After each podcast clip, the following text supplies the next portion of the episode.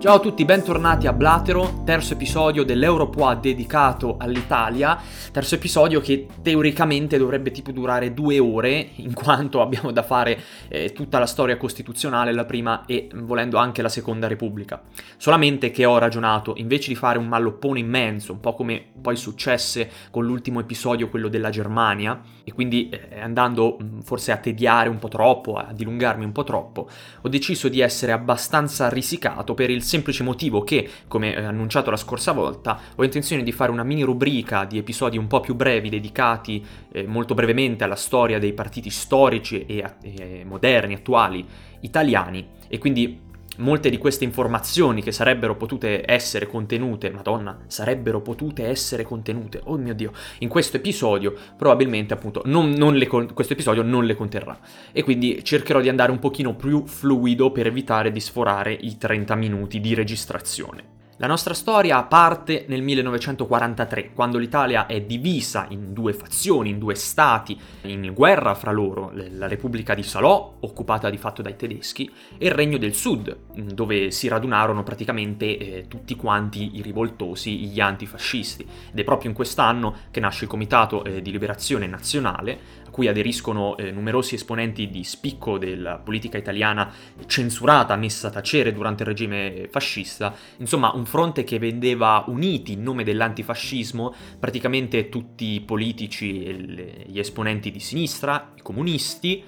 alcuni liberali ed alcuni cattolici. E dopo lo sbarco in Sicilia, quindi lo, l'operazione Aschi del 9 luglio del 43, che il Comitato di Liberazione Nazionale, insieme insomma a tutti gli alleati, incominciano a intravedere la fine o comunque il momento culmine della guerra, insomma, a loro favore. Ed è ovvio che il Comitato di Liberazione Nazionale eh, deve incominciare già a mm, decidere che cosa fare di tutte le leggi fasciste, di tutti i codici fascisti e soprattutto della vecchia Costituzione, insomma, in proiezione per il futuro. Ricordiamo, come abbiamo detto nello scorso episodio, lo Statuto Albertino, che già mm, non è proprio corretto definirla una Costituzione, proprio durante il ventennio fascista aveva mostrato il fianco tutti i suoi limiti se ne dobbiamo citare due su tutti, beh, in primis l'assenza di un vero e proprio catalogo organico di diritti. Catalogo organico di diritti che per esempio avrebbe evitato le leggi fascistissime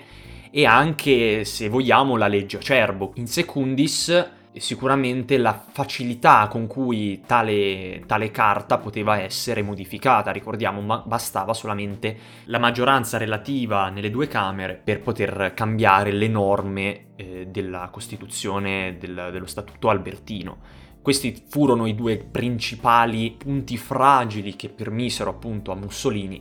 di, di penetrare e di rigirare lo statuto a proprio piacimento.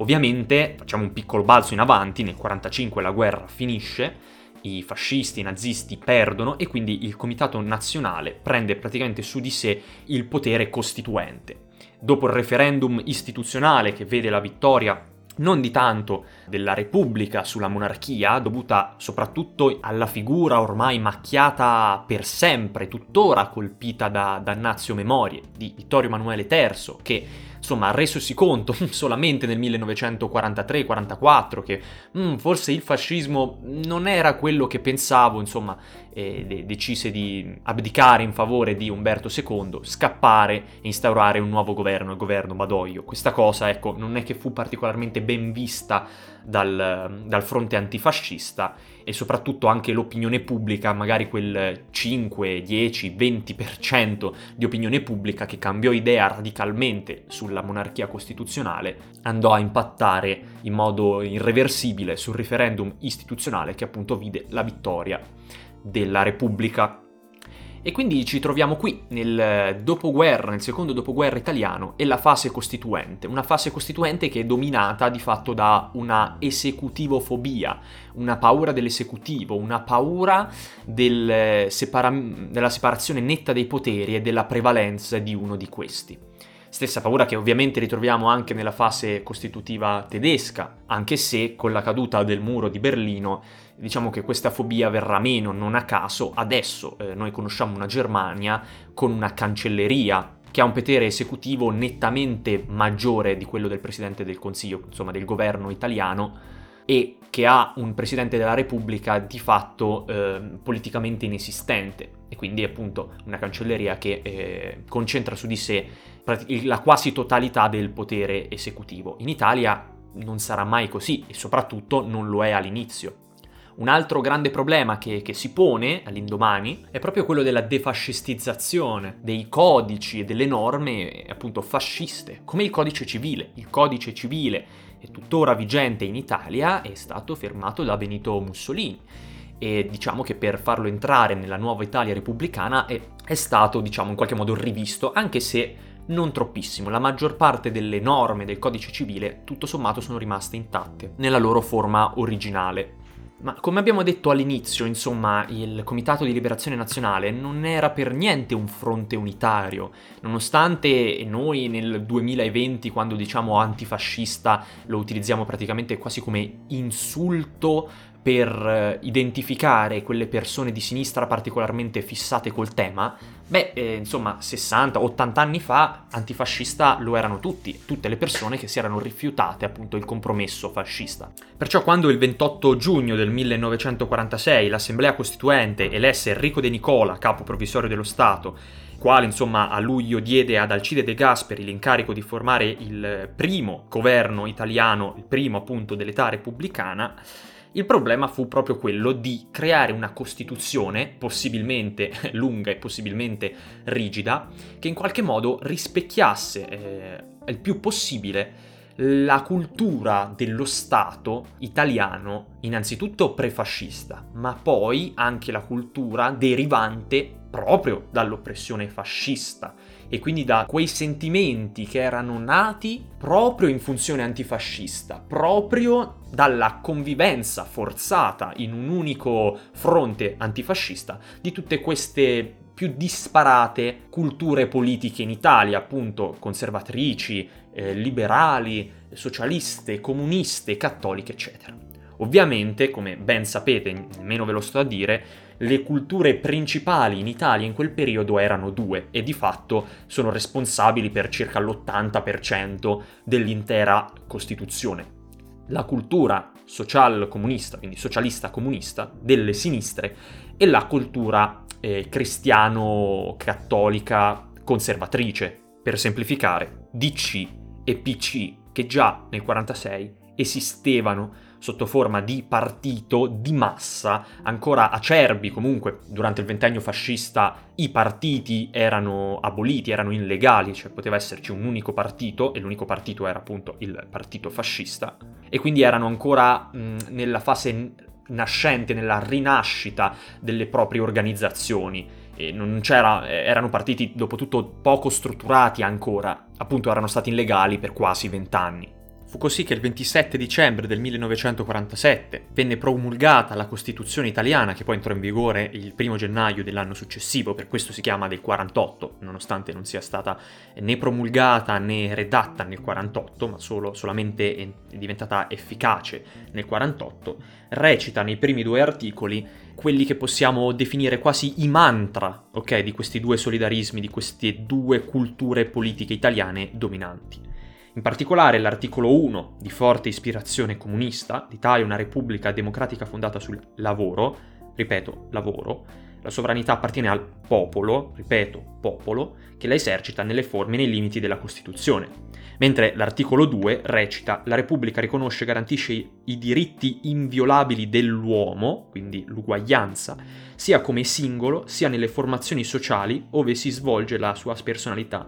e richiede l'adempimento dei doveri inderogabili di solidarietà politica, economica e sociale. E quindi, articolo 3, tutti i cittadini hanno pari diritti e dignità sociale e sono uguali dinanzi alla legge senza distinzioni di, sappiamo, sesso, razza, lingua, religione, opinioni politiche e condizioni personali e sociali. Questi alla fine tre articoli di fatto racchiudono appunto il cuore di questi due solidarismi. Da una parte abbiamo l'eguaglianza dei singoli e dei raggruppamenti sociali, che è un tema chiave del cattolicesimo, nonostante, nonostante non, non, abbiamo più la dicitura religione di Stato, quindi non solo c'è una tolleranza verso eh, le altre religioni, bensì ogni religione è lecita, non esiste, un, esiste una religione ovviamente di maggioranza nello Stato, ma non esiste la religione ufficiale dello Stato. D'altro canto, appunto, l'enfasi sulla sovranità popolare e sul lavoro è ovviamente frutto della cultura comunista, insomma, eh, socialista comunista, che vede al centro il lavoratore e la classe operaia. Poi, nonostante la parola lavoro sia già nominata nell'articolo 1 e appunto secondo l'articolo 1 l'Italia ci è, si, è, si è proprio fondata su di esso, sappiamo come è praticamente impossibile in una repubblica non socialista di fatto garantire il lavoro sotto forma appunto di diritto inviolabile, cioè non è scontato avere il lavoro, se non hai lavoro ti è garantita la, l'opportunità di trovarlo, ma non ti è garantito in realtà il lavoro. E quindi qui già si potrebbe aprire un dibattito su che cosa vuol dire fondata sul lavoro quando il lavoro non è un diritto garantito dallo Stato e soprattutto Può essere il lavoro un diritto veramente garantito, nel senso che tu eh, in qualche modo riesci a lavorare per forza dallo Stato, oppure è pura utopia socialista? Eh, su questo sarebbe da dibattere. Ciò nonostante, vediamo come l'articolo 7, che eh, fa parte dei primi 12 articoli, quindi dei principi fondamentali che non possono essere modificati, recita che la Chiesa e lo Stato sono ciascuno nel proprio ordine indipendenti e sovrani e i loro rapporti sono regolati dai patti lateranensi, quindi i patti al Laterano del 29 fascisti con la Chiesa, seppur revisionati, sono all'interno dei principi fondamentali della Costituzione. Quindi le modificazioni dei patti accertati dalle due parti non richiedono procedimento di revisione costituzionale, quindi vuol dire che i patti lateranensi possono essere modificati, nell'84 infatti per esempio verranno modificati eh, da Craxi, però non possono essere eliminati. E questo sicuramente, eh, ipotizzo, è stato uno dei punti dove la cultura di sinistra dovette fare un passo eh, importante proprio in direzione dell'altra grande cultura cattolica per consentire appunto l'inserimento di questa norma tra i principi fondamentali. E effettivamente questo è tuttora un argomento di dibattito, in quanto i patti lateranensi insomma, non, non, è che siano eh, tutto questo fiorfiore di, di progressismo e di libera chiesa in libero stato. Ricordiamo i panti lateranensi eh, in qualche modo eh, appiattirono la legge italiana, per esempio sui matrimoni oppure sui divorzi, a, a, quella, a, quella, del Vaticano. Quindi il fatto che sia in Costituzione, il fatto che non possa essere eliminata questa riga, fa appunto pensare a quanto effettivamente la nostra Costituzione sia molto ancorata proprio a, alla cultura di 80 anni fa e sia in qualche modo predisposta a non accettare cambiamenti nei suoi principi fondamentali sia nel bene sia nel male. È vero comunque che nella maggior parte dei casi ancora è un bene, appunto il fatto che i principi fondamentali non possano essere toccati, il fatto che qualsiasi altra eh, legge costituzionale debba eh, procedere per un iter rinforzato di una maggioranza dei due terzi, una doppia votazione, entrambe le Camere, fa sì appunto che non, eh, non, non ricadiamo eh, in una condizione pre-costituzione alla Statuto Albertino. Questo è poco ma sicuro, insomma, la Costituzione nasce soprattutto per evitare quella roba lì. Articoli invece che vedono d'accordo il 99,9% dell'Assemblea eh, Costituente sono il 6 e l'11 rispettivamente il, l'articolo 6 che tutela le minoranze linguistiche, insomma pensiamo alla questione per esempio del Sud Tirol,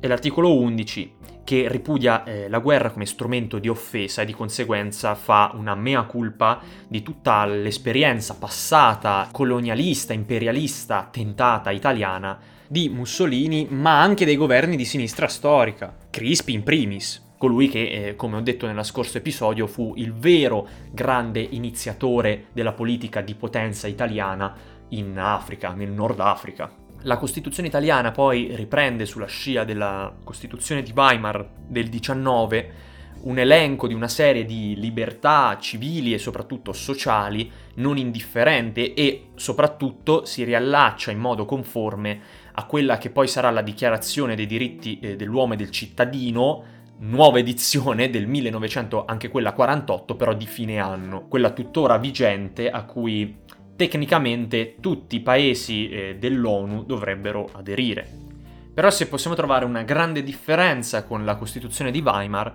beh, è ovviamente il non inserimento della legge elettorale all'interno della Costituzione,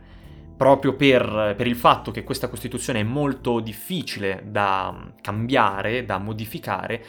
una legge elettorale che infatti come vedremo poi più avanti sarà il vero dramma dell'Italia, il fatto che soprattutto negli ultimi 10-20 anni è stata cambiata svariate volte, figuriamoci se fosse stata inserita in Costituzione con procedimento rinforzato.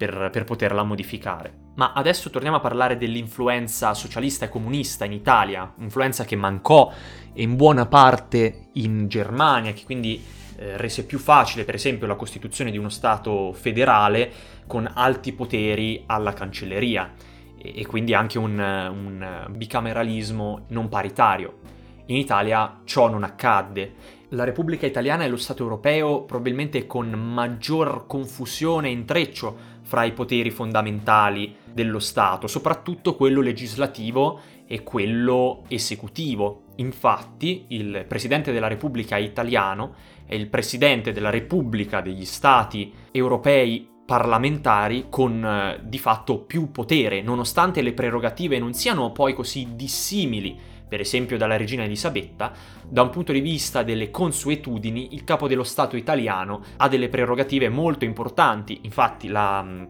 la nomina dei ministri e del Presidente del Consiglio sono dei veri e propri procedimenti istituzionali, non sono dei, delle bucciottate come potrebbe essere per esempio eh, il, il potere dello scioglimento delle Camere da parte della regina Elisabetta, è un potere che non viene usato perché per consuetudine non viene usato. Stessa cosa, il presidente, il capo dello Stato tedesco non credo che abbia mai negli ultimi 40 anni disapprovato un ministro proposto dal governo, mentre il capo dello Stato italiano questo potere lo utilizza e come? Pensiamo insomma al penultimo governo italiano dove eh, Mattarella bocciò uno dei ministri proposti appunto dal Presidente del Consiglio che è appunto eh, Giuseppe Conte. Pensiamo anche alla quantità di governi provvisori o di governi cosiddetti tecnici nominati dal Presidente della Repubblica eh, senza tener conto alla fine nemmeno più di tanto delle,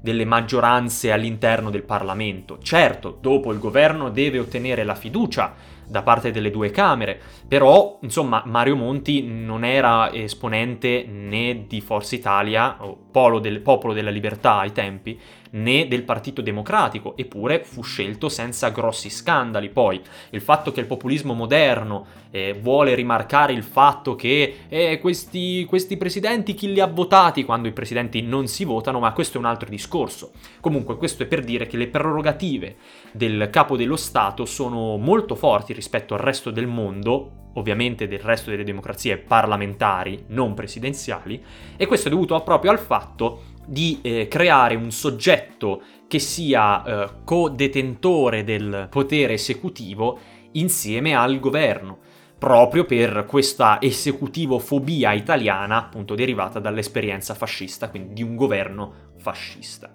Allo stesso modo, il bicameralismo perfetto, che ormai è rimasto solo in Italia, non esiste praticamente da nessun'altra parte del mondo civile, civilizzato, è un sistema parlamentare lento ma che assicura al potere legislativo un ruolo di, di, primo piano rispetto al resto delle democrazie, delle repubbliche parlamentari. Tra parentesi, la più grande critica che facevo alla riforma costituzionale, quella che siamo andati insomma a votare eh, settimana scorsa, era proprio il fatto che se noi manteniamo l'istituzione del bicameralismo perfetto, allora un Senato da 200 persone non può fisicamente funzionare bene come, un, come camera con lo stesso potere della camera principale. Questo è un problema per eh, la formazione soprattutto delle commissioni parlamentari interne. Quindi il problema, a mio avviso, più che sul taglio dei deputati, era proprio sul taglio dei mm, senatori. E quando uno eh, dice appunto no, favorevole per il no, ah ma abbiamo un numero più alto di parlamentari rispetto al resto d'Europa, abbiamo un senato numeroso, non tiene in considerazione uno che tutti i senati degli altri grandi stati europei sono camere che hanno minore importanza, che non vengono interpellate continuamente insieme all'altra camera più grande. Secondo, fisiologicamente un eh, parlamentarismo con bicameralismo perfetto ha bisogno in media di più parlamentari, proprio perché deve assicurare un perfetto funzionamento di entrambe le Camere ed entrambe sono eh, tenute a um, votare, deliberare, legiferare continuamente su ogni questione proposta. E infatti mi lamentavo del fatto che eh, si poteva tranquillamente tagliare una delle due camere e basta, invece si è optato, non so per quale motivo, per mantenere la formula che una delle due camere deve essere il doppio più popolosa di quell'altra, anche se non c'è di fatto alcun, eh, alcun obbligo a mantenere questo rapporto di 2 a 1 e quindi si poteva tranquillamente tagliare una sola camera e l'altra lasciarla intatta a tre, almeno perlomeno minimo 300 componenti. Per complicare ancora più le cose, quindi per mischiare ulteriormente questi poteri, ovviamente abbiamo l'istituzione del decreto legge, che permette al governo di acquisire temporaneamente dei poteri legislativi, poi sì, tali decreti legge devono essere riconvertiti in legge entro 60 giorni, e per quanto invece riguarda il potere legislativo, quindi il Parlamento, per esempio la formazione di commissioni d'inchiesta temporanea, che quindi di fatto vanno in qualche modo a mh, prevalicare sul uh, potere giudiziario, e poi di fatto la possibilità di sfiduciare il governo praticamente in qualsiasi momento, che non è un, un vero e proprio appropriarsi del potere esecutivo, però di fatto è un modo per tenere in stallo potenzialmente il governo, così come il governo può tenere in stallo potenzialmente il Parlamento, ponendo continuamente questioni di fiducia, quindi utilizzando di fatto lo stesso strumento, però in modo inverso. Questi strumenti poi eh, solitamente vengono usati eh, da parte del governo quando eh, sa che non è proprio il periodo migliore per far cadere un governo e quindi per tenere sotto scacco il Parlamento, oppure dal Parlamento quando si trovano magari degli accordi interni per poter eh, formare un nuovo governo e destituire la, quello vigente, quindi ricreare magari una maggioranza. Ovviamente questa, questa paura del fascismo la pagheremo molto cara nei decenni a venire anche per via eh, della legge elettorale che è rimasta in vigore praticamente senza alcuna modifica fino agli anni 90, ossia il proporzionale puro. Eh, legge fortemente voluta eh, dai socialisti che di fatto assicura il massimo grado di rappresentanza, di rappresentatività politica all'interno delle due Camere. Per proporzionale puro si intende praticamente un sistema che assegna seggi in base a circoscrizioni elettorali plurinominali, eh, suddividendoli quindi tra varie liste in proporzione ai voti ottenuti. Praticamente che cosa vuol dire? Che se il 2% dei votanti vota un partito X, quel partito X avrà il 2% dei seggi alla Camera e il 2% dei seggi al Senato, anche se c'è da dire che la legge elettorale non vale per entrambe le Camere. Tutt'oggi noi abbiamo due leggi elettorali differenti per quanto riguarda la Camera dei Deputati ed il Senato. Comunque, ci basti sapere che fino agli anni 90 praticamente le elezioni erano fatte in questo modo e anzi basti pensare quanto era scontato il proporzionale, che nel 1951, quando venne per la prima volta inserito un premio di maggioranza del 15%, al partito che avesse superato il 50% dei voti, per premio di maggioranza si intende praticamente parlamentare omaggio, quindi vuol dire che se partito X raggiunge il 50% de- del consenso, ottiene il 65% di seggi in Parlamento, che non è un numero estremamente gigante, ciò nonostante questa legge è passata alla storia come legge truffa, per dirvi insomma quanto era radicata la cultura socialista all'interno dei sistemi elettorali italiani e fu solo dopo Tangentopoli, con l'ascesa di Berlusconi, che invece si passò a un sistema elettorale eh, basato eh, più che altro su collegi uninominali, quindi un sistema elettorale maggioritario, dove, in poche parole, eh, si divide l'Italia in collegi uninominali e chi vince in quel collegio, il partito che vince in quel collegio fa eleggere tutti quanti i parlamentari previsti all'interno di quel collegio, solo lui, solo il suo partito. Per esempio in America lì i collegi praticamente corrispondono agli stati federati, quindi per esempio lo stato della California, che elegge un totale di, non mi ricordo, tipo 55 congressmen. Se vince, eh, per esempio, se vincono i democratici con il 51% dei voti in, eh, in California, allora tutti quanti i eh, congressmen eletti in California, tutti e 55, saranno democratici, nonostante i democratici magari appunto abbiano vinto solo di, di 1%, di 0,5%. Come al solito, eh, ogni sistema elettorale ha i suoi pregi e i suoi difetti. Se il proporzionale eh, ti garantisce una maggior rappresentanza politica, però è vero anche che senza correzioni, come può essere per esempio una soglia di sbarramento, un premio di maggioranza, eh, non, eh, non, ti garantisce molto spesso, specialmente in Italia, governabilità. E quindi di fatto che cosa hai? Hai governi che mediamente ti durano un anno, massimo due anni, e non ti durano magari l'intera legislatura di cinque anni. Il caso dell'Italia fino tutt'oggi ai giorni nostri. La Prima Repubblica infatti eh, viene soprannominata molto spesso la Repubblica partitocratica, quindi la partitocrazia che ha imperversato durante mh, diciamo gli anni 60 fino agli anni 90, dove il governo di fatto era solamente una rappresentazione fantoccia del, dei partiti all'interno del Parlamento, dove veramente chi teneva le redini del governo dello Stato erano dei parlamentari eletti per eh, svariate e svariate legislature di fila, dove c'era una corruzione allucinante e dove appunto i governi cadevano e si costruivano per una sorta di gioco perverso delle maggioranze parlamentari dei partiti, che avevano un potere infinitamente maggiore rispetto poi agli effettivi candidati, quindi il potere occulto della burocrazia, dell'amministrazione di partito sopra le personalità elette, i candidati di spicco, mega, magari anche i volti pubblici, cosa che eh, solitamente, per esempio negli Stati Uniti, è un po' l'opposto. Questo soprattutto anche per via del presidenzialismo, ovviamente. Viceversa, il sistema maggioritario invece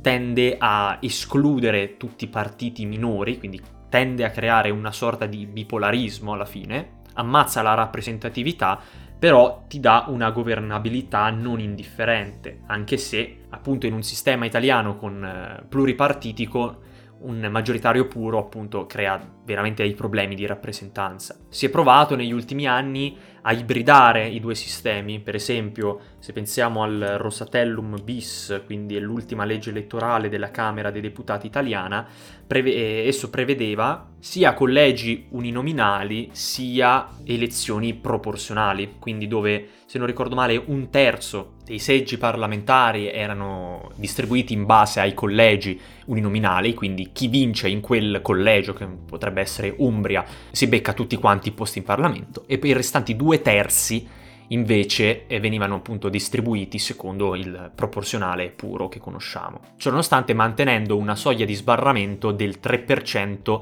sui, mm, sui partiti singoli, sulle liste singole, e del 10% sulle coalizioni di partiti. Questo per evitare eh, una serie di micropartitini all'interno del Parlamento che poi di fatto sono anche quelli che fanno la differenza all'interno delle maggioranze. Purtroppo questo problema non è, stato,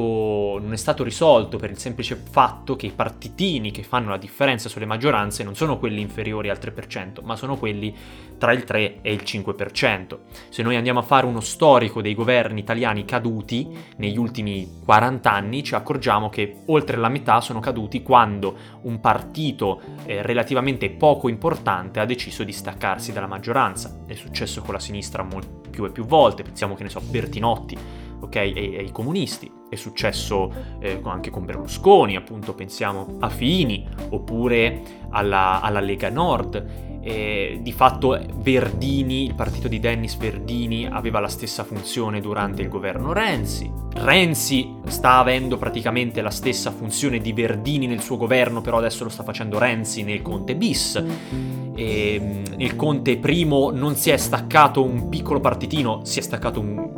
mega partito, quindi la Lega ha fatto prima, però se andiamo a, a vedere i singoli casi ci accorgiamo di questa, di questa tendenza ricorrente che di non assicura mai una buona governabilità, c'è sempre la questione di sfiducia e fiducia al governo e governi appunto che si infrangono e si, si creano e si distruggono e la metà delle volte è proprio il Presidente della Repubblica che grazie a Dio ha appunto queste prerogative eh, aumentate rispetto ai suoi, ai suoi, pari all'interno del, delle d'Europa e del mondo, che poi riesce a nominare presidenti del consiglio tecnici di un certo livello solitamente, che formano un governo, che fa tutte quelle manovre impo- impopolari, scomode, che però mh, mm, hanno salvato il paese più volte.